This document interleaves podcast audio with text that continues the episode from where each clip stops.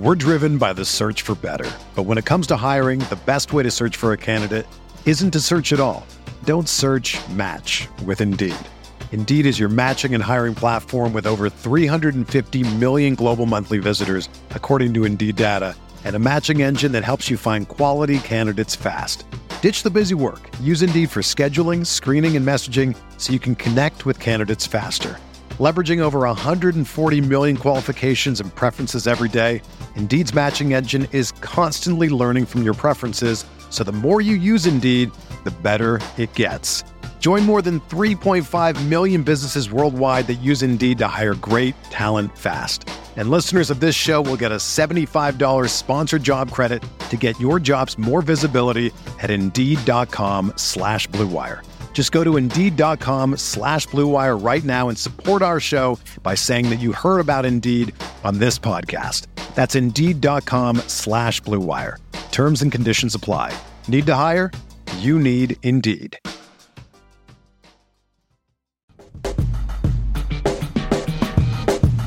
Arteta! What a strike!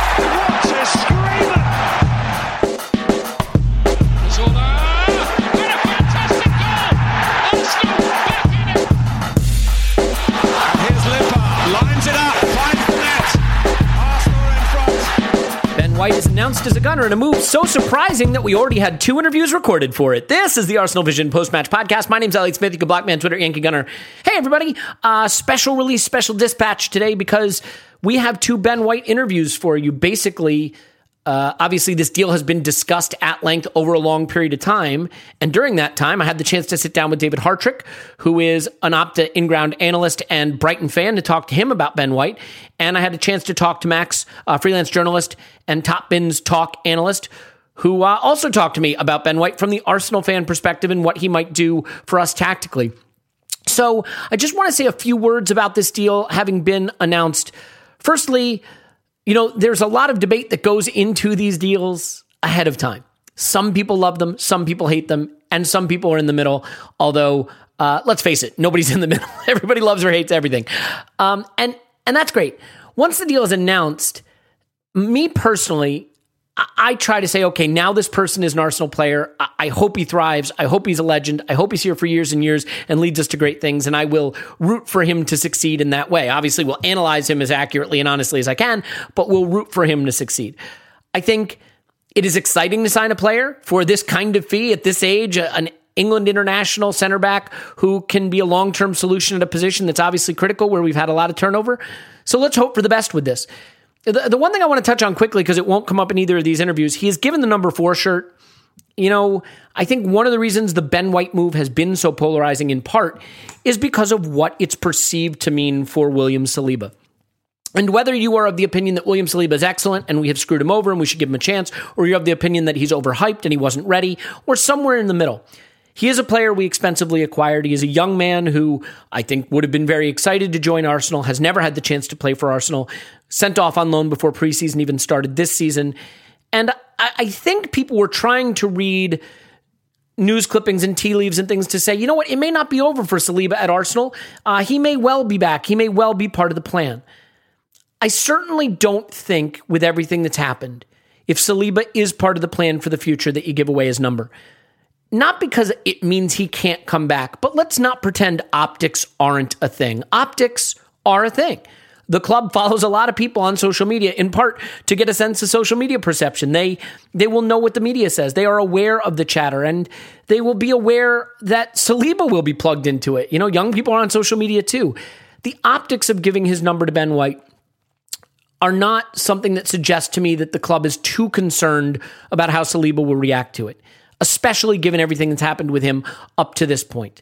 And while it doesn't foreclose anything, I think it's suggestive. You may say, oh, well, you know, El Neni, I think, had his number given away.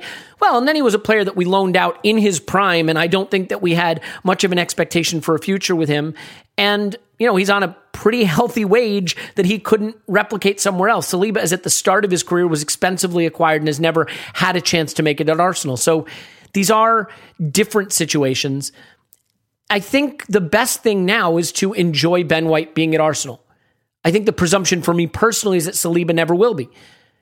over time, we will learn whether that winds up being a regrettable mistake, an intelligent move, somewhere in the middle. Maybe we mishandled it, but in the end, it doesn't cost us.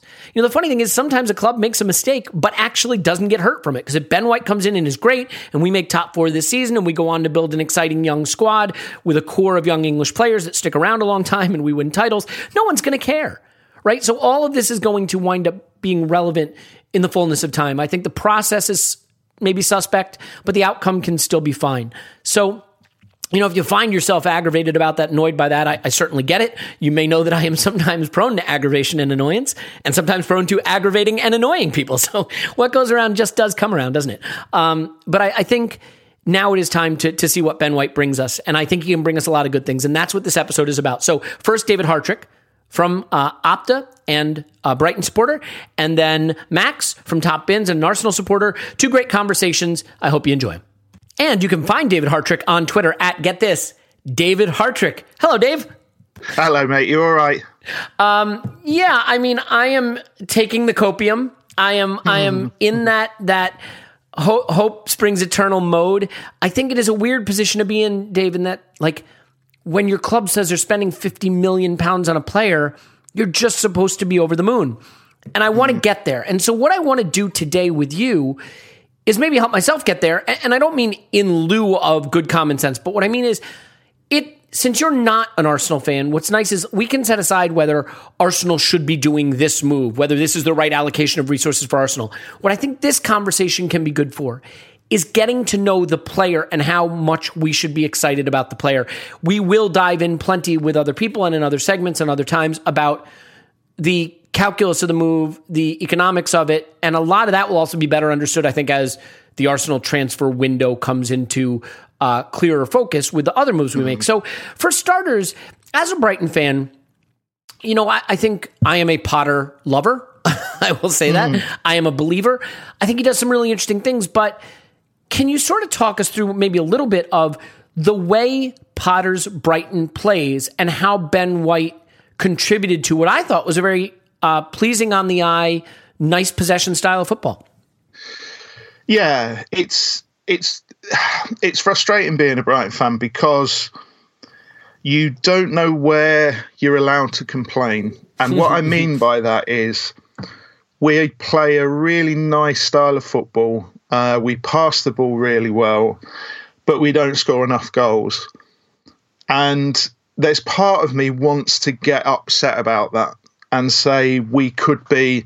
If you put Ollie Watkins in our team, say I think we would have probably been 10 to 12 better points better off last season. And that would make a massive difference to where we are in the table. But we've spent over 75% of our entire history in the bottom two divisions of the English league. Mm. So it seems incredibly churlish to sit here moaning that we don't score enough goals in the Premier League. Mm-hmm. but that's where we are. That's what we, you know, that's what being a Brighton fan is about at the moment. And the thing about Potter is he has got us playing a really progressive style. We do.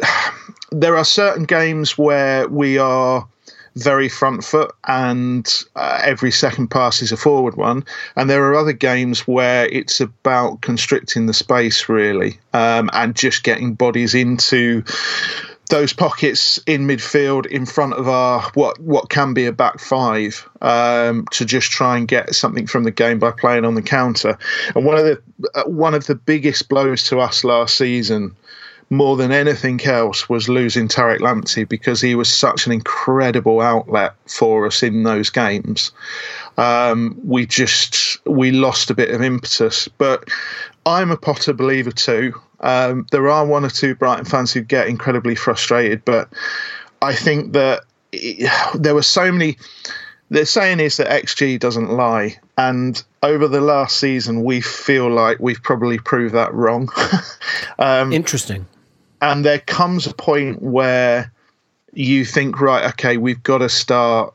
We've got to start performing to the average. We've got to start playing to the statistic, basically. And I just, I just hope this season. I don't know if we're going to buy a striker or not. Obviously, we now have 50 million quid to potentially do it. I look at Tammy Abraham, and I think if you put Tammy Abraham up top for us. Can I interview Eddie and Nketiah instead? well, there, there- do you know there's been a lot of talk since the White deal's been on the table. There's been a lot of talk about him coming to us for a season, um, and I don't know. I wouldn't. I wouldn't be against that because I, I've watched him a lot in England youth levels, and I actually quite like him. But is is that the person that comes in and gets us those extra ten to twelve points? No. Not realistically. Um, so if it was if it was him and someone else, I'd be delighted. But it's it's you know Danny Welbeck came in for us and did a unbelievable job. He was he was brilliant, and I was so pleased he's got another year. But I think the fact that Danny Welbeck came in and did that probably tells you a little bit about how Graham Potter's season went last year because Danny Welbeck isn't a top class elite level striker. So yeah, I'm still a believer. We we do play progressive football. It is about possession. We thoroughly deserve to beat Liverpool like we did. We thoroughly deserve to beat Man City like we did. But we've just got to find ways to score goals consistently, and then we cannot have a third of the season where we're all watching the game absolutely tearing our hair out. I mean, look, I, I saw some things I couldn't even. Was it the West Brom game late in the season? Yeah, Uh, where that you're just like, what what is happening here? And I think, d- did you miss two penalties in that game or one Yeah, missed- So yeah. I You just- understand. I mean, stuff like that. When you talk about XG, that's where you just everything just goes out the window. The the Crystal Palace game where they had, I they beat us. What was it? They beat us two one, and. I think they they only had one shot on target. Yeah, yeah, and, And, like you can't you can't legislate for stuff like that statistically. and I would say as a, as a Brighton fan, Dave, I'm sure you're aware of the fact that like I understand you're going to get frustrated with the coach when you're Mm. in that relegation zone or near it, and people are telling you, but you're XG, but you're XG, but also like there is a version of the season where instead of Potter, you have you know a Pulis or an Allardyce, and you're still touching Yeah, the, the relegation zone, and you're playing eye bleedingly terrible football. So, I mean, I, I guess then the question to start with Ben White is.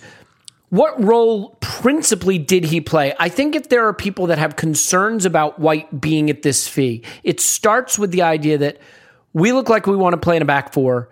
He did it for Leeds in the championship. He didn't do it for Brighton in the Premier League. And so there's sort of a confusion about what he is as a defender.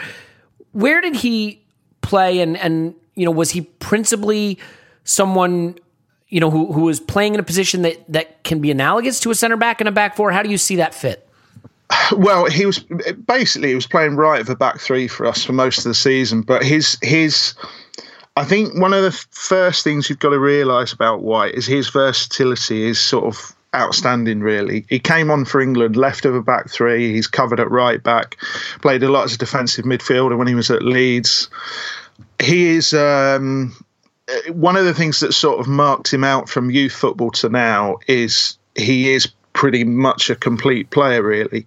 He needs to there are lots and lots of things he needs to learn but every single basic in the game he's he's got down you know completely understands. And playing on the right of the back three for Brighton he was actually tasked with uh, particularly when when Lamptey was injured the cover on that side was in some games almost non-existent. So he was he was you know he has covered in a four a right back anyway, but he was essentially playing as as half a central defender and half a right back in truth. And he's got the recovery pace and he's got the positional ability to be able to do that. But what I think is interesting with White in terms of Arsenal is I know like a lot of Arsenal fans are screaming out about creativity. And I get that. And you don't sign a centre back for creativity. But what White is is when you, you we've just seen the Euros and you've just seen Harry Maguire play as the central defender that everybody likes to point a finger at because they go oh he's got a mistake in him. But the reason that Man United pay the money for him, and Gareth Southgate will play him every single time, is because he's also the defender that likes to carry it between the lines and break that first line and play the most progressive passes. And Ben White is quite similar to that. He can carry the ball, he's extremely comfortable on it, and he likes to hit that pass into somebody's feet and try and take the midfield out of it. And I'm not saying for a second that solves all Arsenal's creativity problems or anything like that. But I think if you look at how Arteta possibly wants to shape going forward, I think having that progressive passer as one of your two or three centre backs potentially. Bear in mind at Brighton, he's played with sort of Webster and Dunk, who've who've you know, and Veltman, who I love all of them with all of my heart, but they're not progressive passers. They're nothing like on the ball. Uh, you know, he he is a bit different. He is um, a sort of quite a classy footballer. And you don't always say that about centre backs. And I know as a centre back, his primary role needs to be a top quality defender. But I would be very, very unsurprised if you suddenly see him being the one who, as I said, steps out into midfield and tries to play that ball, you know, out wide or get them on, on the front foot. But he's got slightly more uh, he's got less chaos about him than someone like David Luiz, who wants to do that job but then keeps running forward. Ben but was White very important to, to us that. in build up. To yeah. be fair, so so we do need to replace that. Yeah, and I, I see that in White's game, but the difference is White won't keep running. he will. he's he's got very he's got very little interest in the attacking third. you okay. know, you won't you, we don't, you don't see yeah, you don't see him pop up at set pieces, nodding goals in and all that sort of thing. It's that's not his game. So I think I think the Arsenal move on some levels makes an awful lot of sense. Is he the player you spend 50 million quid on in this transfer window looking at Arsenal squad? That I don't know if I'm and that's okay because we're going to litigate that to death between now and the end of the window. and as I said in the intro, I do think. Look, if we wind up getting, we're not going to, but if we got Locatelli for forty million and Aouar for twenty million, and you know we have Tavares and Lokonga as backup uh, mid uh, left back and midfielder, and we got a goalkeeper, no one's going to care that we spent fifty million on White. If we spend fifty million on White, and the only other moves we do are Lokonga and Tavares, it's going to look a little different. So that's hard to evaluate right now. I think one of the questions I have for you is I, I, do hear a lot about how classy he is passing the ball, especially his long balls. I mean, I know he has his, metrics wise, he looks good on shot creating actions. His mm. passing stats are not as impressive as sort of anecdotally he's talked about as a passer. And since you are, a, you know, an in-ground analyst for Opta, you know, I'm, and and obviously very data literate. Do you have any thoughts on him as a passer maybe not showing up in the data and what it is about him as a passer that is good and maybe what there is if anything in his game as a passer that might need to be fine-tuned? Yeah they, he plays too many risk balls Okay, you know, he, he, that's that's the long and short of it. Is like risk just, short five yarders through the midfield, or risk no, balls in no, like over the I, top to the. Yeah. okay, yeah, that's I, that's better. I can live with that. You know, he's he because he does he is a progressive passer, and that's that's where he want to be. He is quite comfortable playing it over five yards and playing the safety balls, but he does love to look and try and hit a, a winger or a wide player from distance. And you know, when you've got a player in that mould, he's he's very very young, and that's as I said, one of the aspects of the game that will come in time. And I think the other side of it is, and this sounds absolutely brutal on my own team, but you've got to you've got to look at the sort of class of players he's been trying to hit in those positions who you know he's going to there is no no two ways about it he's going to be playing with a better class of player at Arsenal so I would expect that alone to see that completion rate go up a bit um, but I think also the loss of Lamptey because having them two on the right hand side where he could step out of defence and then pick out Lamptey, who would be absolutely rampaging up the wing. To lose him like we did probably killed him on that side of things a little bit as well because he never really had an understanding like he had with Lamptey with anybody else. So I I think it's as I think it's as simple as that. And I, I the thing about Ben White is I know I'm a Brighton fan, but I I do Opta's in ground analyst for uh, Huddersfield Town, and I do a lot on the West Yorkshire beat basically. And mm-hmm. when Ben White was at Leeds, I did a lot of Leeds games, and obviously. As a Brighton fan, you think, "All oh, right, I want to, I want to have a look at this lad. I'm going to keep an eye on him."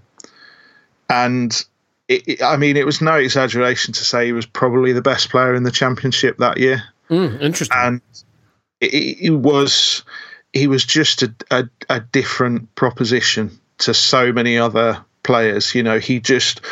I think I I've done I've done a lot of work around young footballers and looking at young footballers in my days with in bed with Maradona doing the hundred and various other things and. I think the difference with certain young footballers is you see that they've got all the talent in the world, but they need a bit of application and they need the mental side to be able to apply at the right times. And the ones that always make it and go to sort of the next level, whatever that level may be, are the ones that have got the mental side down. You you know they they play as if they're sort of 27 28 and they're they're 350 games into their career. Mm. and that's what Ben White was like and that's why Leeds was so desperate to keep him. But we were never going to sell him at the time because we knew what a massive asset he was. And listen Brighton Hove Albion can't turn down 50 million for anyone. But Brighton Hove Albion I'll be honest with you can't turn down thirty-five million but, but for anyone. They'd be they'd be dumb to, right? Because at some yeah. like that, if you say to a Brighton Hove Albion, your 21 year old center back is going to get you 50 million. That's exactly what you hope happens, yeah. right? That's we, how you can yeah. build and move up. Yeah. That's that's literally everything we're trying to be. And right. the the thing we have to be slightly careful of with Brighton is obviously we're going to lose White for 50 million. Bissouma, who I adore with all my heart is likely going to go for an amount of money we can't turn down. There's a lot of talk around Lamptey as well. I think in two years' time, Alzate will be there as well. So we've got we've got these players, but you've also got to replace them.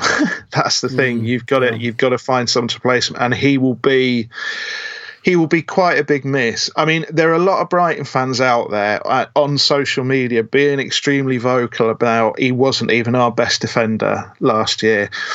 And I understand that point of view, but is that, that just sour grapes?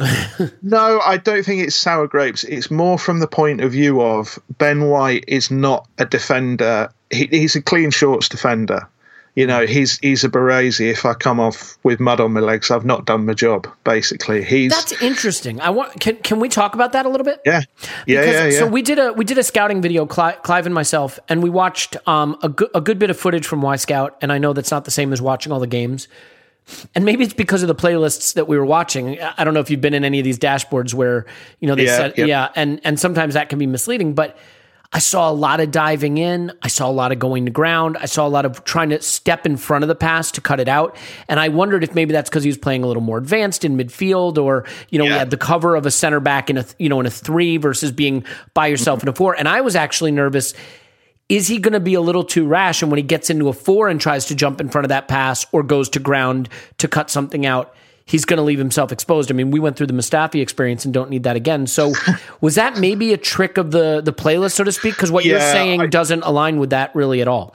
Yeah, for for my money anyway. Um, no, that's great. It's good to hear. We've got, uh, you know, we've got Lewis Dunk who is heading away missiles and punching away tanks in the centre of our defence, and we've got uh, Webdini, Adam Webster, who is is really really good and is sort of a very good mix of the two, really. But again, I think those I think those actions are perhaps again a bit of a reflection of the team he's playing in because I can't sit here and pretend that you know we we are uh, we are absolutely brilliant in every area and I, I think I think that is what that comes down to, and I think the interesting thing is that usually we play him. You've got Dunk and Webster, so if we play Dunk and Webster or Dunk and Veltman, you you do have those two as the sort of traditional back line, the deepest line, and then you have White who plays a little bit in front of that. And one of the reasons you see him coming in front of the pass and doing that is because he is a yeah he's afforded the license to be able to do that to take the risk. And part of that is because that's just naturally where he wants to be. I'm not convinced he's not a defensive midfielder. Yeah, this, he, he looked like he was thing. going hunting a lot. You know what I mean? Yeah. Like that. That's what we yeah. saw a lot of video of. And it's I, not that I hate that. It's just we play a back four and we're spending fifty million, mm. and he, he's going to be the anchor of a back four next to a fairly inexperienced Gabriel. So we need a guy who can sit back there and be the rock. I mean, in addition to the passing and the carrying. And I'm that's that's where I think some of the question yeah. marks start to be. Formed. And that, like, I I'm fairly certain he's being signed as a central defender but I, uh, you know, if he went to a side, for instance, that played a like a slightly old school four two three one, he if you said he was going to be one of the two in front of the back four, that would absolutely make all kinds of sense to me. It, yeah. it really, really would. So I'm genuinely, and this isn't an Eric Dier thing. This isn't where he needs to make his mind up whether he's a central defender or a defensive midfielder, and you know he's going to end up being, to to be frank, a bit crap at both. I just think his the way his instincts are, and if he develops his passing, I genuinely think he is probably a defensive midfielder. But you know who who knows really? I think it might be quite a nice problem for Arsenal to have that in a hmm. couple of ways. And yeah, I it's a lot of money, but there's a there's I what that 50 million pounds does not buy the footballer you're buying but it buys 50 million pounds worth of potential which is what Ben White is and you know Ben White could feasibly play for Arsenal for the next 7 8 years you know make 400 appearances and suddenly 50 million doesn't seem so expensive. But who who knows how it's going to go really? But yeah I, I, it's quite interesting because obviously Arteta was this sort of arch midfielder and you just wonder does he look at White and think there's a little project there that I could turn him into almost a sort of quarterback sitting in the you know sitting in front of a back two? It's funny we, it would be interesting to me like if we had a right-sided center back I don't know someone young, really talented that we'd already expensively acquired, and we were willing to give him a go. And I don't know who that would be. You know, maybe like from France, I don't know. And then we had Gabriel. And you look at Holding and Chambers in reserve, and you say it's a good core. Let's let's move Ben White out in front of him, doing sort of what he did at Brighton, shielding a little, hunting a little, aggressive, progressive passing over the top, and free Thomas Partey to move a little further up the pitch where we think he could be free. Like that starts to form a really interesting idea. The, the problem I mm. think that I have with it is, I think once you spend 50 million pounds on someone, ideally you want to be buying a ready-made solution in a specific yeah. position. I don't think yep. your 50 million pound guy should be, and, and again, I could be wrong about this, but I don't think he should be your maybe we can convert him into the perfect DM. Because if you want the perfect DM at 50 million pounds, you could just go buy like buy Bissouma for 50 million. Yeah. you know what I mean? um, if you want a ready-made center defender, 50 million pounds will buy you a ready-made central defender. So I think my issue, David, is that like at this price, I'd like to believe that we feel we have the solution at the position he plays and we're buying him to be in that position because otherwise yeah. I think you could find solutions that are more ready made for that. Does that does that make sense? No, that makes absolute sense. And the thing is, I don't disagree either. Um, I think. Not that versatility is bad, by the way. Versatility is not bad. It's just no. you want him to have one thing he's elite at at that price. but what you want to versatility, I think, is is a great virtue. But what you don't want to end up with is John O'Shea, who just becomes yeah. a six out of ten in about a million positions. You you mm. want you want them to be versatile enough to switch in game, not necessarily from game to game. Well so yeah. I completely understand that, but I think that it's it's quite mad to talk about any Brighton player leaving the club for fifty million pounds. But I think the only Brighton player I've ever seen who I would say for definite was probably going to leave for fifty million pounds was Ben White. That's the the difference in the levels. Was this the only summer we could get him? Like, if, if he had stayed at Brighton another summer, is it the case where he's a full England international and he's going to yeah, United or he's I, going to City or he's going, yeah? Yeah, I, the thing is, I think Stones and Maguire have proved this summer that they're England's back two for the foreseeable. But we've got a World Cup qualification campaign coming up, which should be relatively light going. Um, I think this is almost the COVID asterisk season because I think this is where the tiredness is really going to kick in for a lot of players. So I think White will feature for England, and I, I think that yeah, I, there, there, there's definitely something to that. And the other thing is, I always think that when you have a when you have a major summer tournament that involves European teams, so a Euros or a World Cup, it becomes this all-consuming thing, and it becomes the transfer market becomes a reflection of that quite often. So it becomes everything is oh after the Euros, wait for the Euros to finish, after the World Cup, etc. And I do think that White was was gettable at this price right now. Whereas you're quite right. I think if he if he goes and has a stellar season for Brighton next year and he's this really, really young England international playing at a club that you should be able to get him out of is incredibly versatile? And you think yeah he could do a couple of different functions for me. I think then you're into the world of sort of 65 70 million possibly.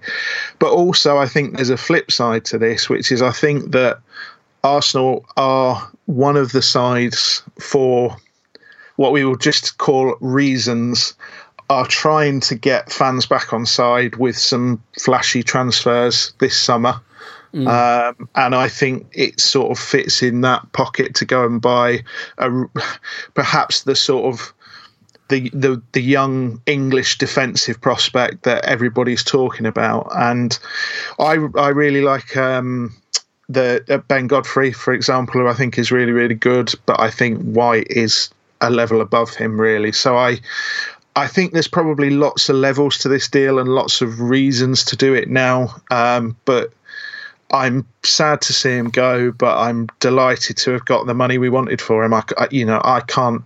We will never be able to turn down that sort of money for any player, regardless of the situation. So, yeah, I mean, it's it it's certainly the kind of business you would think can only help Brighton if they use the money well. Yeah. And there's no indication they won't, given the trajectory of the club. But like, so let me ask you this because it's funny. If I was starting a, a firm that was designed to help clubs with transfers um, maybe call it Stats Blim. I don't know. I don't know. I'll, I'll, I'll workshop that name. Um, just call me Elliot K- Knutson. Um, not Ted Knutson and not StatsBomb. We're certainly not infringing on that idea. But if I was starting a firm like that, obviously one of the things I would use is data, um, yeah. video analysis. But I think a third prong to my strategy would be getting some really smart person, so not me, someone else, to create an algorithm that summarizes Twitter sentiment from fans of the club.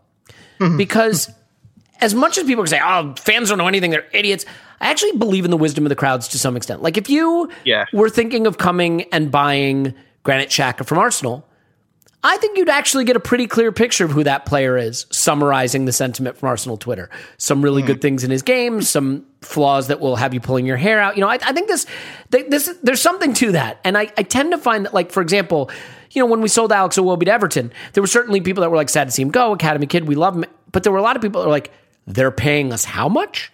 Um, yeah. With with White, does he divide opinion at all? Is it universally sorry to see him go? Is it are there people that are incredulous that he's commanding this fee? What would you say is sort of the take the temperature of the Brighton diaspora in terms of support for this move and and maybe feeling sentiment about the the fee that, that's being secured for him?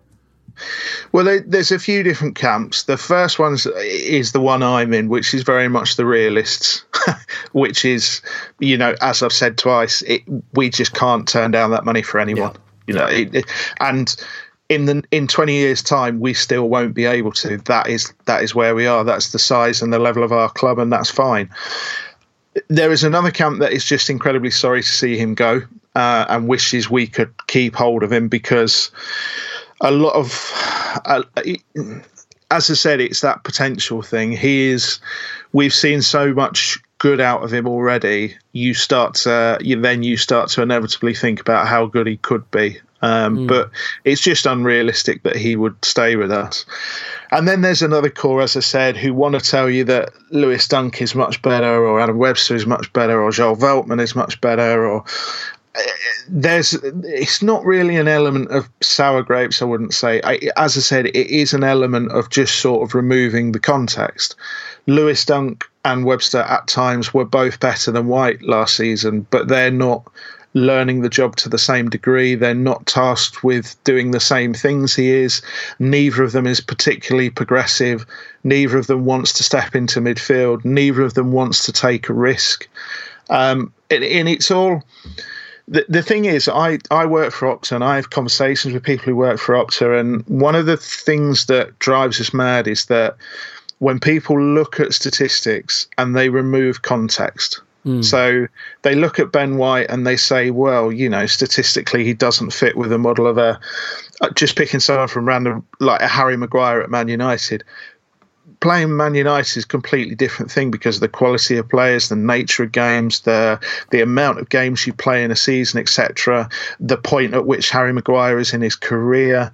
Um, you know, it, it, you've got to, you you've got to add the context in there. And the thing that white passes is, for me, when I judge a player, I look at two things. There's the numbers test.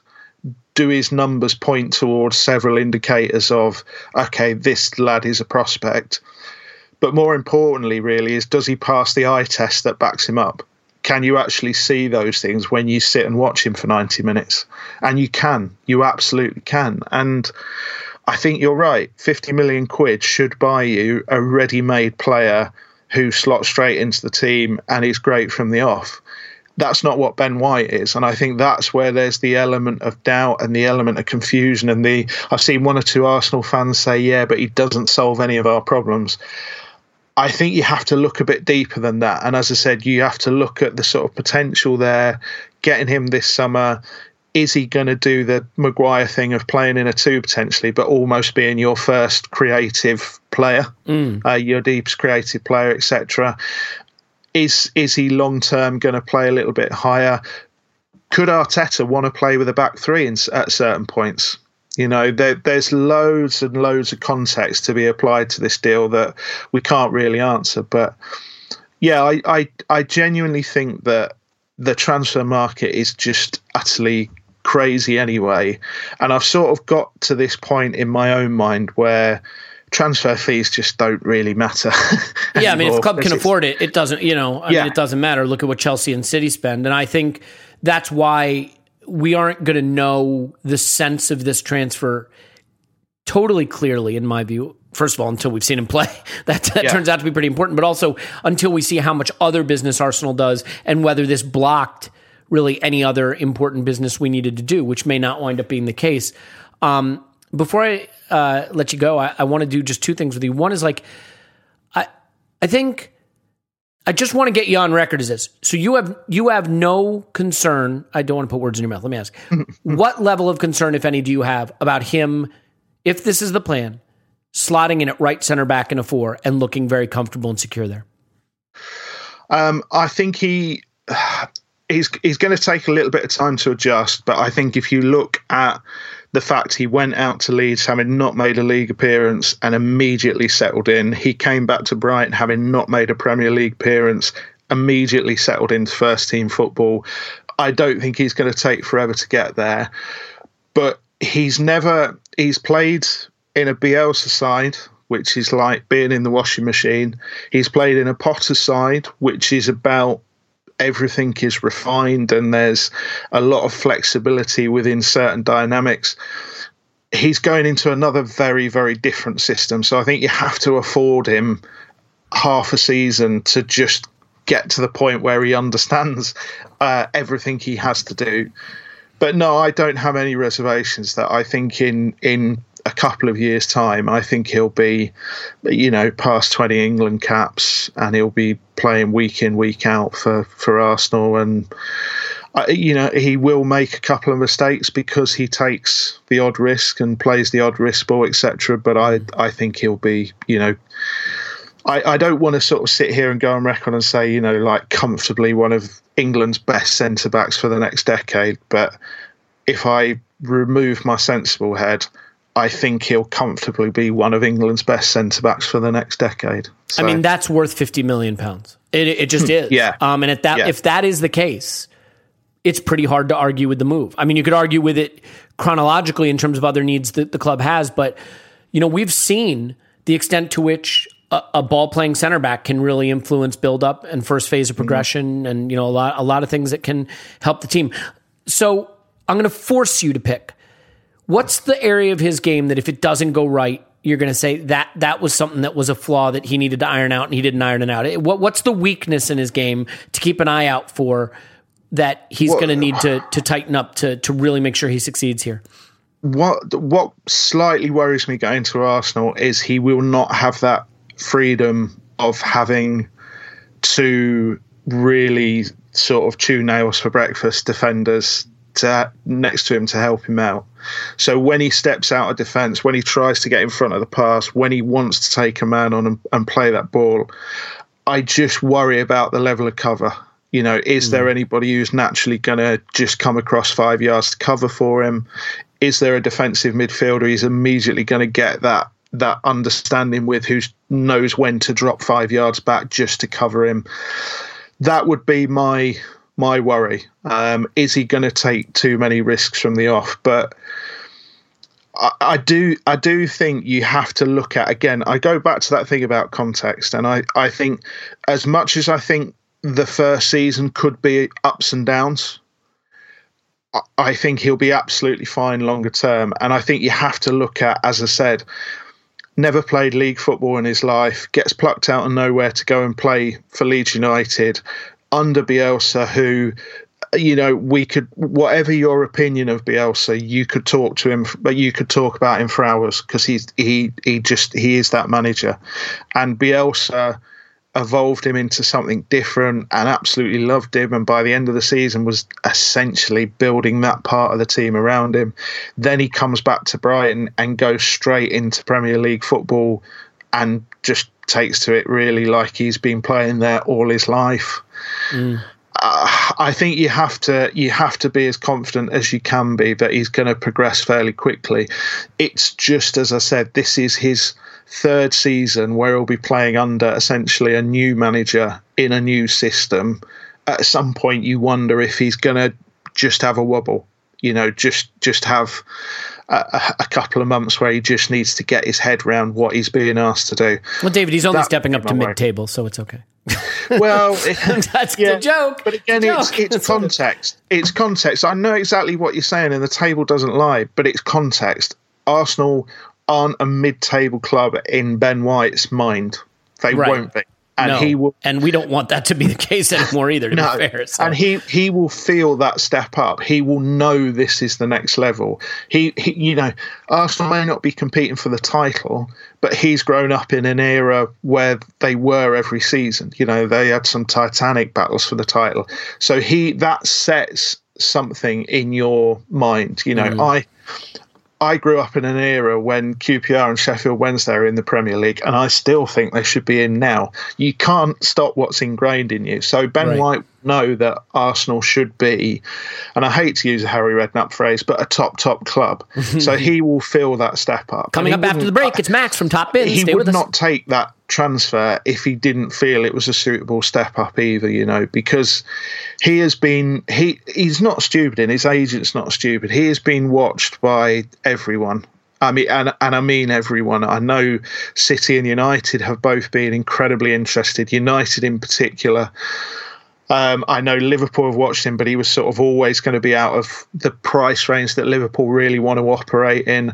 I know there have been European clubs who've been looking at him. Um, Dortmund were really, really keen, but just you, they won't pay the price you know, Dortmund are far more comfortable at that sort of 25 to 30 million level for their really top end players than than going beyond that. Yeah, they want to be selling so, for this fee in a couple of seasons, yeah, not buying for it. Yeah. So you you you know, it's not Arsenal haven't just gone and done this on a whim. This is Ben White is one of the sort of he's you know near the top of the list at every top European club. He he just is, which is an incredible position for a Brighton player and a Brighton fan to be in. To be frank, but it it is, you know. Yeah, well, it's. I mean, it is exciting. I think as an Arsenal fan, if you let your cynical side go for a minute, and the Saliba wars and the debates over value and the debates over other areas we need, we're signing a bright young English center back at the dawn of the really the the part of his career where he could really become something special and could be an anchor of our defense for years to come in a modern mold, able to carry the ball, stride out into midfield, play those high value passes over the top, you know, keep the ball. Will he thrive in the duels? Will his tackling technique and his, his defensive positional awareness be sufficient eh, to be the anchor of a back four next to an inexperienced partner with, you know, maybe an inexperienced right back next to him? We don't know who the right back is going to be either. Um, We'll see. But one and thing that's that it, important. Yeah, mm-hmm. yeah. That's important, I'd say, by the way, because his his relationship with Lamptey was brilliant. So having that right back in there is is key. But the, I think the other side, I know I know we've gone way way over here. No, it's I great. think the other side is all I think the content we can create. Yeah. I think you have to understand it's a deal that also reflects where we are in football in terms of Brexit because you can't. It's not as easy to just go and pay twenty five million or two 25 millions to go and get two kids to play in that role that you pluck from a league in Europe. Yeah. It's not as easy to do that. So 50 million for a young English kid who solves a problem for potentially the next six years, suddenly that fee starts to look about right when you see some of the fees that I think over the next probably 12 to 18 months are going to be fa- paid for very similar profile of players across the pitch. Um, so I think that's the final piece of the jigsaw, if I'm brutally honest with you. Well, let's let's see if Arsenal are able to get those pieces and snap them all together. Because when you spend this kind of money on a player, you're expecting excellent performance right away and long term at a clear position that he can take and make his own. It's why we bought Partey for that price, but he was a you know 27 year old grown man with clear skill set. Um, the these hits, these gambles at these prices, you have to get them right. Um, You know, if you get a Lokonga or a Tavares wrong, it doesn't hurt you so much. These, you have to get these right. So it sounds like everything you're saying is really exciting. Obviously, not great news for Brighton, but with that money, hopefully they can do something really special and, and build and get stronger. And hopefully, White can be a, a cornerstone of what we do for years to come. Whether or not the move makes sense, again, we'll be litigating that for a long time. We'll be analyzing it from other angles. But in terms of hearing what he's about, I think you've certainly given us cause to be excited. And like I was saying, I think if you can turn off the cynical side for a minute, and I know I don't often do that, and just say, hey, Arsenal are spending 50 million pounds on a guy who could be one of the the real dominant English center backs in a in a modern mold for years to come. That should excite you if you can set the cynical side uh, apart for a bit. So let's do that. Let's be excited at least for the time being. David, I can't thank you enough. You did this on extremely short notice, which people won't know, but um, your ability to do that, uh, uh, I, I don't want to say that indicates that there are better things you could be doing, but I, I really appreciate it. Um, and and I, I hope we get the chance to speak to you again. Maybe we'll check back in later in the season and uh, we can all yell at you for how wrong you were or, or pat you on the back for how right you were, how you weren't even right enough at how special he is. Sound good? Yeah, no problem whatsoever, mate. It's a it's a pleasure to be back on again. Super. All right. Well, please get following. Uh, you can follow David at David Hartrick on Twitter. We will have more with him in the future and plenty more to say on Ben White. After the break, it's Max from Top Bin. Stay with us.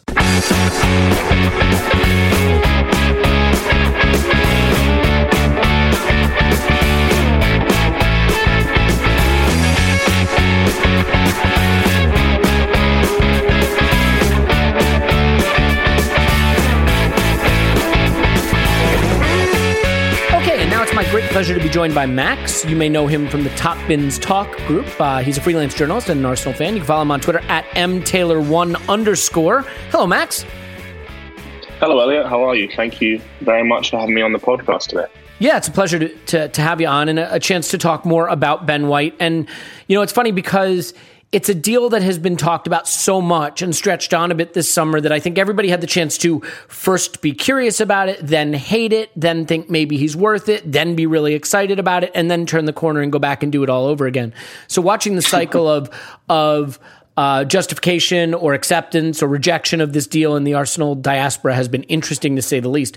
But you know, we we spoke with David Hartrick, um, who's an Opta analyst and a Brighton fan, about him over on the Patreon side, and uh, we'll have that out as well. But I, I wanted to get your take, not so much on the transfer in terms of its economic viability, because that is something that I think we're going to be examining over a longer period of time, and frankly, is only going to reveal itself based on how he plays for Arsenal. Because whether or not people think Ben White is worth the money we are spending, it can become worth the money if he is Arsenal's rock center back for six seasons playing at an elite level, or it could very quickly be obvious that it wasn't worth the money.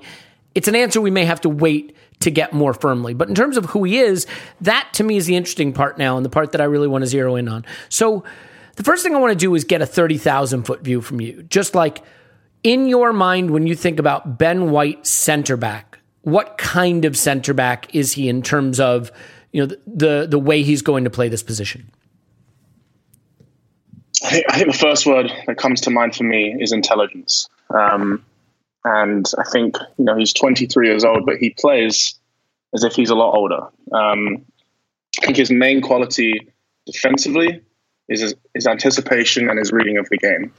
Um, I think he's excellent at anticipating passes from midfielders into the forwards' feet, or he understands or he sees before it's before the pass is made if it's going to go beyond him in behind, and he drops back and, and can get there before. Um, you know, he's not the quickest centre back. I certainly think he's quicker than David Luiz and, and Rob Holding, who have played on the right hand side last season for us. Um, but he feels quicker because of the way that he can he can read passes and he can anticipate the next phase of play. I think that's really important for a centre back. Um, I think he's he's really developed in a lot in the past two seasons. Obviously, in 2019-20, he was on loan at Leeds, and um, that was a very coveted move by the end of the, the season because he was excellent for them in their promotion campaign, and, and obviously learned a lot from Marcelo Bielsa. Um, and then last season under Graham Potter, um, I think he learned a lot playing alongside Lewis Dunk, who's a centre back I don't think is spoken about enough, and and I really think he's quite excellent. And and Ben White learned a lot about the art of defending um, from him. Mm-hmm. And so, as a defensive player, I really do think his main quality is his understanding and his anticipation and and reading plays before they before they uh, develop. And he's able to make a lot of defensive actions because of that. Interesting. Um, so I kind of want to skip ahead for a second to a, a, question that keeps coming back to me related to how this player is going to integrate to Arsenal. You know, I know that we have sort of unique positional play that we use, but Max, are you concerned about this player at this age with what he's been doing in the Premier League, stepping in and being prepared to play in a back four as one of the two center backs? where the one that will be left of him most likely will be Gabriel, who's who's quite good, but also still learning, a bit raw, still has things that he has to iron out in his game. I mean, it, it feels like you're asking a young guy to be a leader at a position that isn't necessarily the cleanest fit for him right away either. So, you know, I'm curious if you see that partnership potentially leading to Ben White having some struggles himself by not having a more experienced center back and a four next to him? Yes and no. Will will they face difficulties and, and adversity? One hundred percent. That's going to happen. I think that would happen regardless of who comes in. Gabriel's in now his his second season of Premier League football. Ben White's in his second season of Premier League football. They're going to face difficulties. Um, do I think it will be a problem?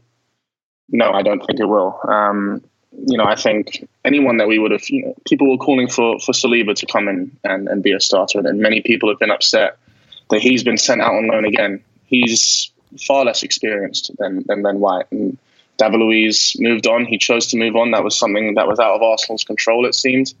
Um, Rob Holding, yes, he's more experienced, but I think Ben White is is a much much better centre back. Um, I think the good thing about Ben White is his versatility. You know, he's now spent four seasons um, at different clubs playing senior football. And despite the level, you know, obviously he really stepped up the English ladder, League Two to League One to the Championship to the Premier League. Um, experience is experience, and I think the fact that he's he's looked so comfortable at every level, um, and he's sort of been at teams that have been really successful in Leeds, and he's been at teams that have not been so successful and have, have been in some sort of a relegation fight with Brighton. And um, he's really he's really shown his maturity um, in both situations, and I think that um, I think he's going to settle in well. I think there'll definitely be moments where he's challenged and he might go through some some tough patches or have a rough moment in a match, but I, I think that's expected, and I don't think Arsenal are at a position and expect to be in a position where that's um, that can't happen. I think it will happen, but um, I don't think it's going to be a problem, and I don't think it's going to happen that often. I, I think where I I find myself sort of raising not necessarily red red flags, but questions as people point to his experience versus Saliba, for example. Uh, and he does have more sort of first team football under his belt. He's also older. I mean, at, the point at at Saliba's age, Ben White was in you know the third tier of English football, I believe.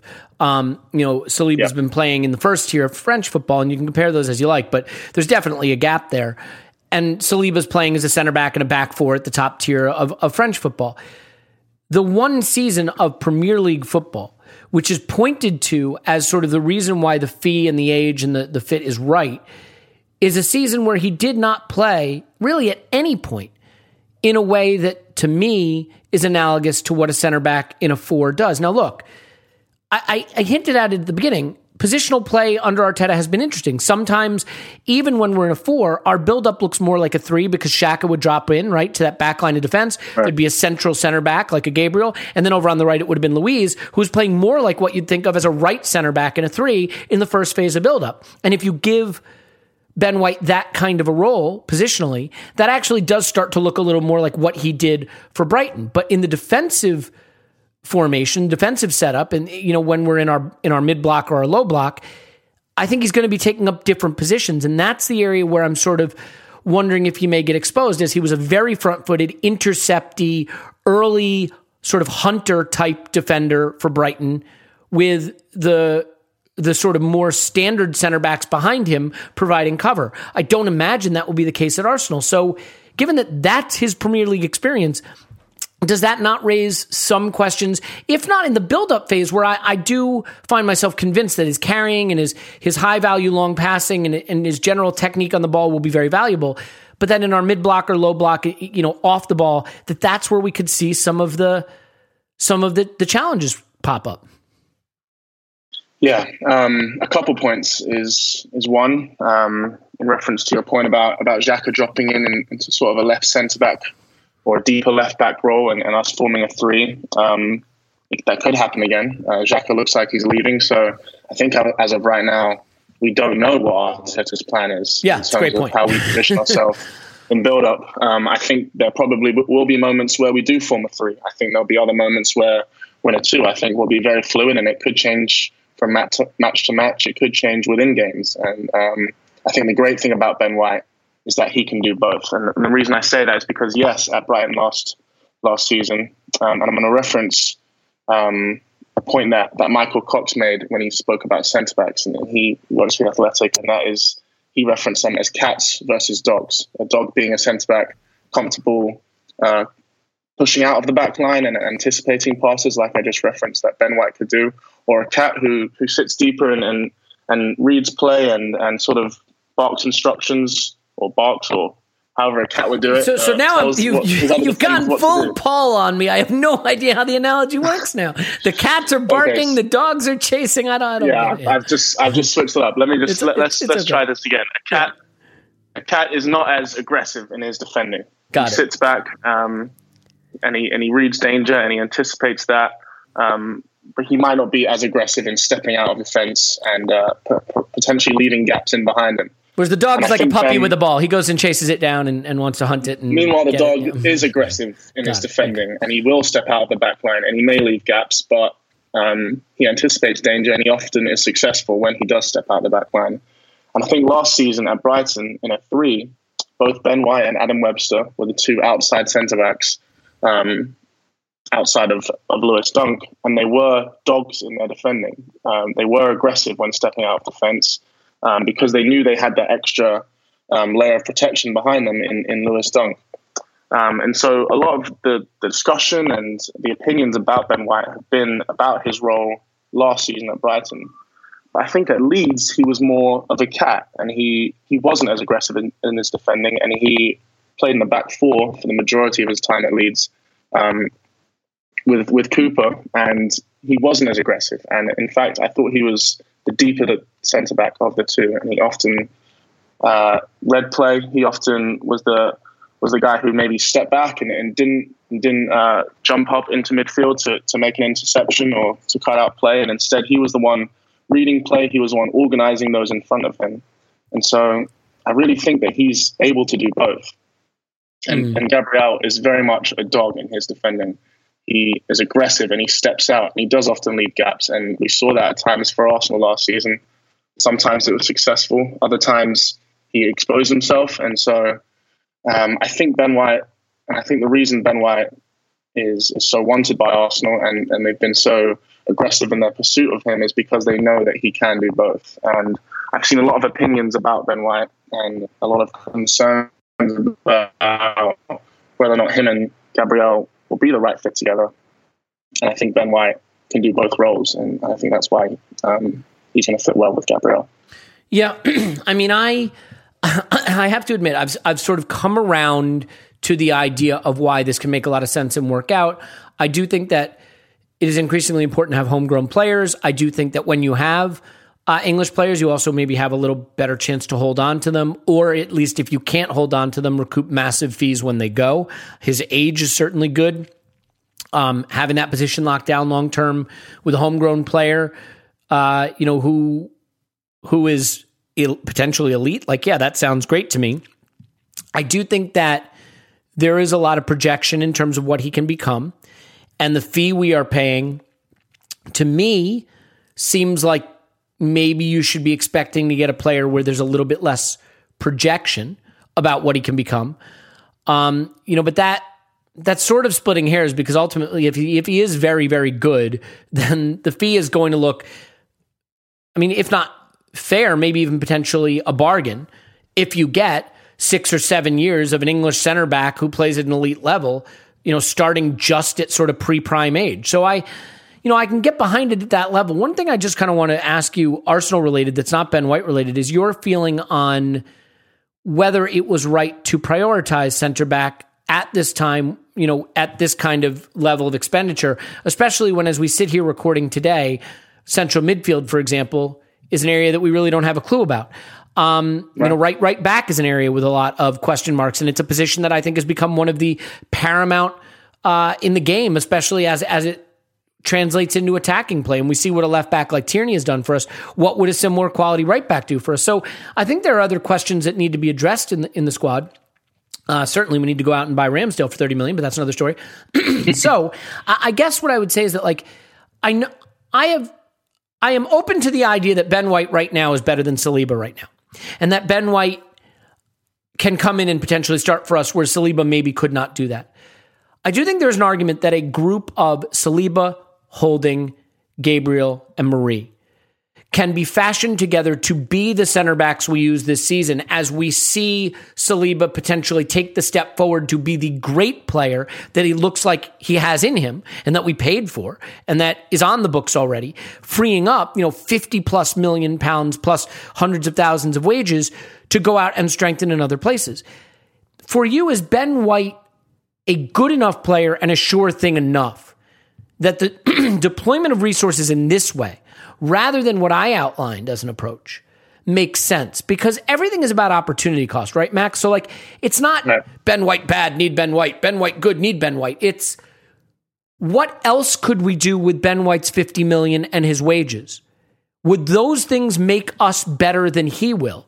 And could we have used the dreaded internal solutions and the possible evolution of a maybe elite center back in his own right in Saliba to solve the center back issue for this season while deploying those resources to maximum effect elsewhere. Uh, it's hard to explain because it's sort of an abstract idea, but opportunity cost is is a concept I think everyone's familiar with, and it's it's not that Ben White isn't good. It's whether you feel that Ben White is going to bring to us an assortment of of attributes that are so good that spending the money elsewhere would not have moved the needle more. It's it's something I've gone I've gone back and forth on since it's it's the, the likelihood of us signing Ben White has become clearer. Um, and I, if I'm completely honest with you, I'm not 100% sure either way. Um, as a player, as as as a, as a centre back, he's he's someone that I've wanted Arsenal to sign for a long time. Even when he, before he was at Leeds, uh, he was a prospect that was really held in high regard, and and he's only proven how good he is in the last two seasons. Um, and so, as a player, then absolutely yes, I think he's a centre back that uh, is going to fit in really well at a club like Arsenal. Um, is he someone we needed right now? I think is an entirely different question. I think how Arteta and his coaching staff see Saliba is something we all would love to know, but we we don't. Um, I think we all have an idea that Saliba is ready to step in and, and be the centre back that we know he can be. Um, for whatever reason, the coaching staff and Mikel Arteta, most importantly, don't see him as being ready. Um, and then you look at that and you go into a season with Rob Holding, Gabriel, and Pablo Mar- good enough. Um, I think Rob Holding improved last season. I think our defensive record spoke for itself. We had the third best defensive record in the league. We did not have a very good record in terms of scoring goals. And you look at that and you think, all right, we need to improve in positions, in, in more forward positions, in midfield and, and in attacking positions. And defense is not much of a priority. Um, but we're also trying to rebuild this team. We're trying to rebuild this squad. And signing a homegrown 23 year old Premier League proven. I know that's sort of debated about, but he's had a season in the Premier League and done really well. He's versatile. Um, there's many things about Ben White that are really attractive, and I think in some ways maybe his his Euros inclusion sped this whole process up. I thought he'd spend another season at Brighton, and maybe Arsenal felt now is the best chance for us to get him, and and for that reason we decided to spend this money on him. I think you can look at it in so many ways, and we could go back and forth, and I think think there's valid points on both sides. Um, I don't think it's a bad investment. I don't think um, we've made a mistake if we do sign him for 50 million. I think I think it will be judged by if we spend similar money or if we then improve on positions that we also need to improve on, such as in midfield, uh, finding a creative player to go alongside Smith Rowe and Saka, perhaps finding a new right back. Um, we have to make sure that we do prioritize those those positions as well. And if we go out and sign Ben White and nobody else before the end of the window, then yes, I think we've we've not we've uh, we've not made a smart allocation of resources. So um, I think there's many points to it. But in terms of the player we're signing for this price, I don't think it's a bad investment at all. yeah, and by the way, I can hear the people pushing back on my opportunity cost uh, rubric because they might say, "Why does there have to be an opportunity cost? What if the budget is infinity?" right? Because there has been this weird thing going around, Max, where people are like, no, we're actually going to buy Ramsdale for 30 and we're going to buy Ben White for 50 and we're going to buy Lokonga and we're going to buy Tavares and we're going to buy a central midfielder for 50 and we're going to buy a number 10 for 70. And like, maybe we are. And if we are, then I, I think I've been clear and I'm on record saying, then Ben White is fine, man. Then party in the USA. Like, it's great. Like, we can, we can spend whatever we want. So go get all the players. Until I see that KSE is going to spend whatever we want I have to presume that there is an upper bound, and that upper bound is somewhat tied to a number that is a net spend that we will do, and beyond that, we won't do. That may not be the case anymore, but I don't know why it wouldn't be, especially post COVID. You know, you could go with Paul's answer, which is because KSE realizes we're in trouble and we need to spend to get out of it. But is that spending number 300 million net spend, 500 million net spend, a billion net spend? There's clearly some level. Um, so, yes, if the net spend is I mean, really, really large and much, much bigger than we've ever seen in the past and doesn't have the kind of restrictions it's had, then buying Ben White is by no means a bad move. It, it, in fact, it's quite the opposite. It's sensible. You're getting a good player at a good age with money that you can afford to spend. It is going to be proven out by what the remainder of our business is. And if it turns out that there's business we really feel we needed to get done and didn't do it the level we wanted, then I think we have to, to revise our opinion. But I, I do accept that the opportunity cost argument doesn't hold if, in fact, it's not costing us anything. If we still do all the other business too. Um, right. Let's let's dive in as we start to turn the corner here towards the end on, on attributes because I think that's really it. I know that you like Ben White, so I'm going to force you to do the the the bad part first, which is let's say it's December and fans are frustrated and Ben White's struggling and we're not happy with him. Why would that be? What are the attributes in his game that if he isn't succeeding right away, it's not to say he can't get better, but if he isn't succeeding right away, are the reasons he's not succeeding right away? Right. I think I think his biggest weakness is his aerial ability. Um, he's not the tallest centre back. He's not the most aggressive in the air, and he's not the most successful in the air. He's in the eighth percentile of centre backs in, in the big five leagues in terms of winning aerial duels per 90, and that's only 1.47. Um, he's not a dominant aerial defender, um, and he's nothing like Gabriel in that respect. Um, so I do think that's probably his biggest weakness um, in terms of leadership and and um, being vocal. David Luiz was very much that centre back for us um, last season and and the season before. Ben White is not that type of centre back. He's not a super vocal leader. He's always played alongside more experienced centre backs uh, throughout his career. Lewis Dunk last season, Adam Webster as well Liam Cooper at Leeds. Um, he's not had to be the vocal leader um, in the back line, and um, he's joining a young back line at Arsenal if that does if this does go through and, Kieran Tierney on the left and, and Gabriel um, and whoever it, it is on the right. And so um, I don't think we're gonna we're gonna replace David Luiz's leadership or even Rob Holding's when, when he's coming as well.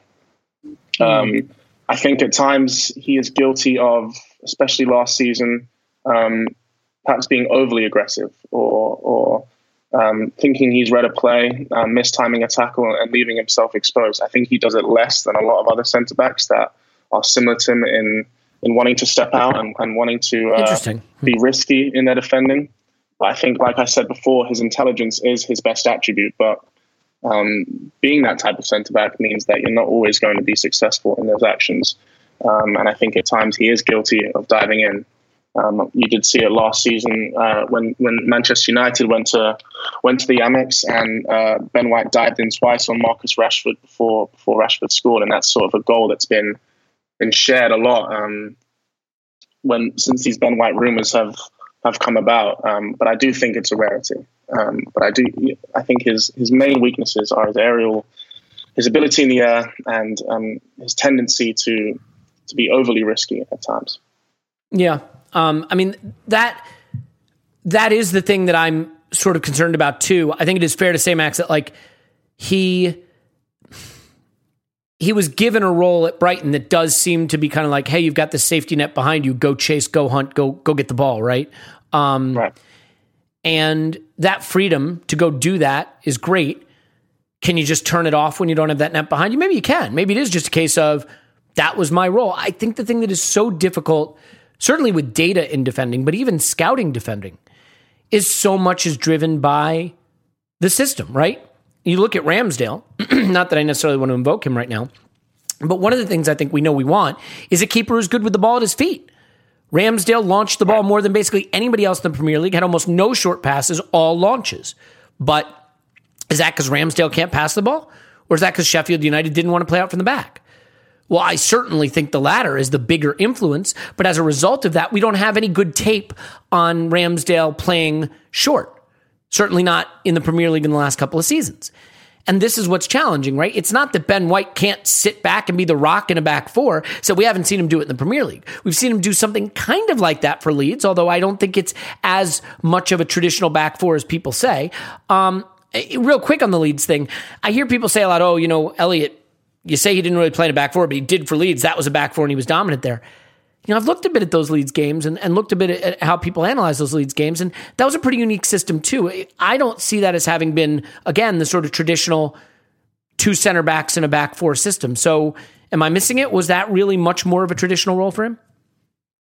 Um, no, it wasn't. It wasn't, you know, a, always a stable and set back four. But I don't think a lot of teams do play four across the back lines at all times in possession or, or out of possession, and, and Arsenal certainly won't. There'll be moments where he's he's uh, further wide on the right and he's he's closer to the touchline. There'll be moments where he's almost directly in the middle as a as a as a third centre back um, and, the, in the middle centre back. And I think he's got great at both. Um, I think his recovery pace and his ability to deal with players in wide positions is a lot better than Rob Holding and, and David Luiz. Um, and he had to do that a lot this past season at Brighton as the right-sided centre back in a three. And he often, like I spoke about in, in the piece I wrote about him, he often was positioned as a right back, and um, he had to deal with situations in wide areas. In other situations, he was more of a central centre back and, and had to deal with the centre forward. Um, and so I think he can deal with both. And yeah, at Leeds, he wasn't always the right sided centre back in a four. At times he was wider, at times he was central. And so that's something that's going to always change, especially with Arsenal, especially under Arteta. We're never going to be a set, stable back four. We're always going to be in different, our players are always going to be expected to be comfortable in different areas of the pitch, both with and without possession. I think that's very fair and well said. And you know, something that occurs to me, Max, is that like there are things I bang on about. I don't know if you've noticed that, but like one of the things that I bang on about is I don't need Arsenal to beat Liverpool and Chelsea and United and City right now. it's fun when we do that, but if we want to get back in the top four, we have to hammer the bottom teams. We have to reliably, consistently get six points off the teams that are, you know, eighth and below, let's say, right? Ninth and tenth and below. I shouldn't have picked eighth because that's us. We can't get any points off um, to be fair, the way we lose games, sometimes it feels like we're getting points off us. But So I guess what I would say is I could see a scenario where Ben White and this this is sort of interesting. I want to dive into this with you for a second. I can see a scenario where Ben White winds up looking pretty bad in the big games, where we're pushed back when our low block more often and partnered with another inexperienced center back in Gabriel. Some of the weaknesses in his game as a traditional center back come to the fore. And we get a little bit exposed against a Chelsea, against a City, against a Liverpool. But in the games against the smaller teams, where the onus is on us to create, where we've struggled in the past because our attack hasn't clicked, his carrying and his ball progression, his ability to stride out and play higher up the pitch, win the ball back, turn defending into attacking quicker, unlocks the attack more, and we win more of those games. and yet, because we live in a meme economy, because we live in a Twitter economy, because we live in a highlight reel economy, in a big game economy, in a narrative economy, the mistakes he makes in the big games could lead to him developing the reputation as being a quote flop, whereas actually what he's giving us in the small games is a big, big key to unlocking what has prevented us from getting max points in those games. I don't think that's a very far fetched scenario, right? Where the, the more traditional defensive role in big games becomes a bit of a struggle for him. Whereas the things he does in the smaller games really help us pick up points there. Is that is that a dynamic that you could see playing out based on the profile of who he is right now? Or is that just nonsense I've invented out of thin air? Which is possible. No, I think I think firstly is trolls and, and people who make these highlight reels of mistakes.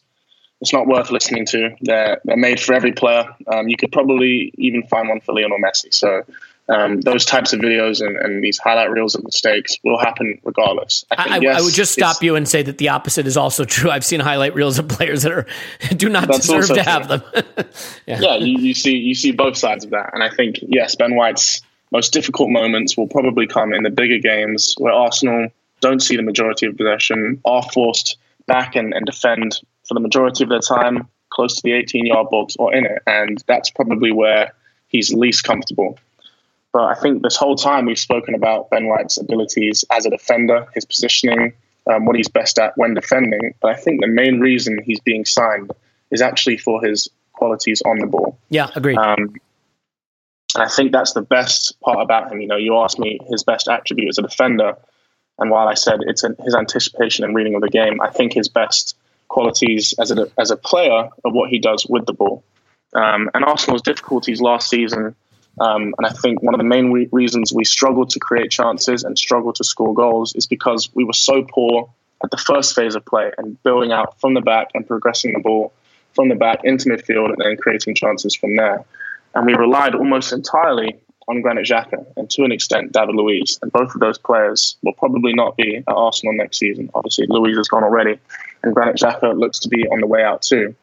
And I almost think that Arteta is looking to redesign the way that we build out from the back and the way that we progress the ball. And so it's important that we have players that can do that in multiple areas of the pitch, not just on that left side of a back three once once Granit Xhaka drops into that space, not just from David Luiz when he's there too. We need players that can do it in all areas of the pitch, and I think Ben White is going to be such a key player for us in that respect. Um, there's two there's two parts of ball progression. One is passing, progressive passing, and one is by way of ball carrying. And I think Ben White's excellent at both, and I think he's best at ball carrying. And we saw that in so many examples at, at Brighton last season, where he's comfortable progressing and, and bringing the ball forward from that right-sided centre back position. Um, there's so many moments where he receives the ball, and the majority of centre backs, they played a simple pass to their midfielder. They may even go back across to their fellow centre back. But Ben White's comfortable moving the ball into midfield and then finding players in wide positions. Um, and then he's excellent at passing too. Uh, at the beginning of the season, before Tariq Lamptey was injured, I thought they had a really great connection where Ben White was excellent at finding him either out wide or he would find him in beyond. And I think Tariq Lamptey picked up a lot of positions that Bukayo Saka does at Arsenal on that right hand side. And I really think that those two could form a great connection in terms of balls in behind or, or balls to Saka's feet. Ben White's also excellent at switching play. Um, uh, uh, Brighton had had Solly March or even Dan Burn in, in left wing back positions, and, and, Ben White's comfortable at switching possession from from right to left with both feet. Um, and I think that's another thing that that, that Arteta's drawn in, drawn by. Um, and those are things that we Arsenal really need to improve on: our ability to progress the ball from the back was just not good enough last season. And and you know we speak we speak about Ben White's defensive qualities, which I think he has, in as far as best attribute. Mm. Um, so then I think we just finished with this. I, I know you like the move, you like the player, um, you, you, think it makes sense, and I I can get there. I really can. Um, in terms of just what you think is is realistic, can he step in and be our starting right-sided center back from the get-go and play at the elite, you know, elite level? Or are we going to have to be, you know, I mean, look, the easiest thing is just to, to say be patient because there's no skin in the game saying be patient, right? Be, be patient is the safest thing. I'm really sorry, Max, when you spend 50 million pounds on a center back, and one of the reasons you're doing it is Premier League experience, and he's stepping in to start right away, and City and Chelsea are two of your first games, admittedly, you know, those are two you probably throw away because it's not that important. But like the be patient thing doesn't work. The goal is for him to arrive and be good right away. Do you do you expect him to arrive and be good right away? Yes, I, I absolutely do. Do I expect him to be a fifty million pound player right away? No, but do I expect him to be worth that money um, very much sooner than, than, than many expect? Yes, um, I think he's going to step in and, and be a very important player for us. I think he's going to step in and be a deserved starter for us. Um, will we have to be somewhat patient? Sure, aspects of his game might not be 50 million pounds um, value. He, you know, he's he's not he's not a, a, a top class. He's not a world class defender at this point, but I certainly think he can be um, much sooner than we expect. And um, look, we're going to have to face moments of, of difficulty with him, um, and that's going to be expected. But um, I don't think that it's going to be a waste in that in that regard. No. Mm.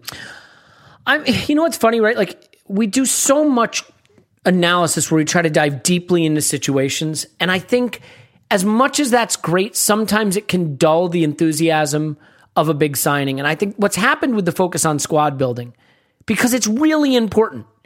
And we've learned it's really important because we're eighth consecutive seasons. We're not eighth consecutive seasons because of climate change or by accident. We're eighth consecutive seasons because the club has made bad decisions and those bad decisions have cost us on the pitch and we've declined. So we have to care about this stuff. But I would like to also recapture a little of my youth, the heady days of my my early 30s, where I could just be like, we splashed the cash. Woohoo. Here comes this fun young English center back. Yeah, he's going to be the next Sol Campbell. Can't wait. And like, I, I, do think we need to have a little of that, right, Max? Like, I mean, for all the analysis, and I understand why it happens, and I love it, and I, I, I love partaking in it, and it's important. There, there's a point where you do just want to kind of turn it off and be excited to splash the cash and see the new guy come in and, and, and root for him, right? Yeah, but I also understand why why Arsenal fans maybe not 100% confident in this deal. Our two most expensive defenders are Saliba and, and Mustafi. You know, it's not exactly uh, an excellent list as of right now, especially with Saliba because we don't know what's happening with him. But and I think Arsenal were aware that it is somewhat of a gamble. Um, I think they're aware that they maybe are paying a premium for him. He is English. Um, he was wanted by other clubs. Um, he is young, and there, and there is, you know, no matter what we think or deny, there is a premium for paying for homegrown talent. Um, I think yes, it is a gamble, but I think it's a gamble that Arsenal feel they have to they have to take. And having lost David Luiz, um, we're about to lose Granit Xhaka too. Um, it's an addition in an area of, of, the pitch that's that's really important for us, and um, it's some it's a it's an area that we really need to improve upon. Um, it's an area that that's going to be important for us both defensively and in terms of creating chances, which was such an issue for us last season. And so I believe they feel that Ben White will be worth the, the price they're paying for him um, very, very soon, and he's going to be a player that we're going to have for a very long time. And so when you look at it that way, 50 million might seem like a lot right now, but when he's the player that we hope he will be in three years' time, it might seem like a bargain. Fair enough. Well, you know what? I'm going to get myself excited for it, and then I'm going to come destroy your mentions when he scores two own goals against Brentford in the first game of the season. So we'll, well see how. Hopefully, my account my account will be turned off by then. Fair, fair enough. You know what? it's not a bad plan. If you can't get people to block you on Twitter, just deactivate. That works too.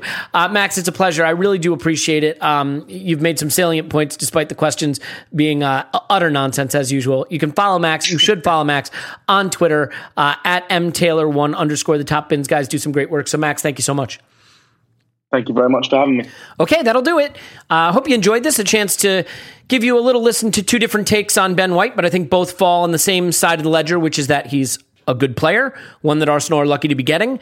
Whether or not the fee makes sense, whether or not it was the right business for this time, those are all things that will be answered for us in the fullness of time uh, as the season progresses and as we get a better sense of uh, what he looks like playing for Arsenal, whether Arsenal have finished all the business we needed to do to make this a special season. And hopefully that will be the case. I think the one thing we can say quite clearly is while not everyone will agree on the wisdom of moves, we all agree we want them to succeed. We all want them to succeed. And while this move uh, has divided opinion in some ways, He's an Arsenal player now, and I hope he becomes an absolute legend. So we will leave it there. There'll be plenty more to come. Of course, we'll have an instant reaction pod uh, coming up after the Chelsea game at the weekend for patrons. We'll have a full pod on Monday. And uh, who knows, if any other news gets announced, we'll cover that too. So thank you so much for being here. It means the world to us. We really do love you. And we will talk to you after Arsenal 10, Chelsea nil.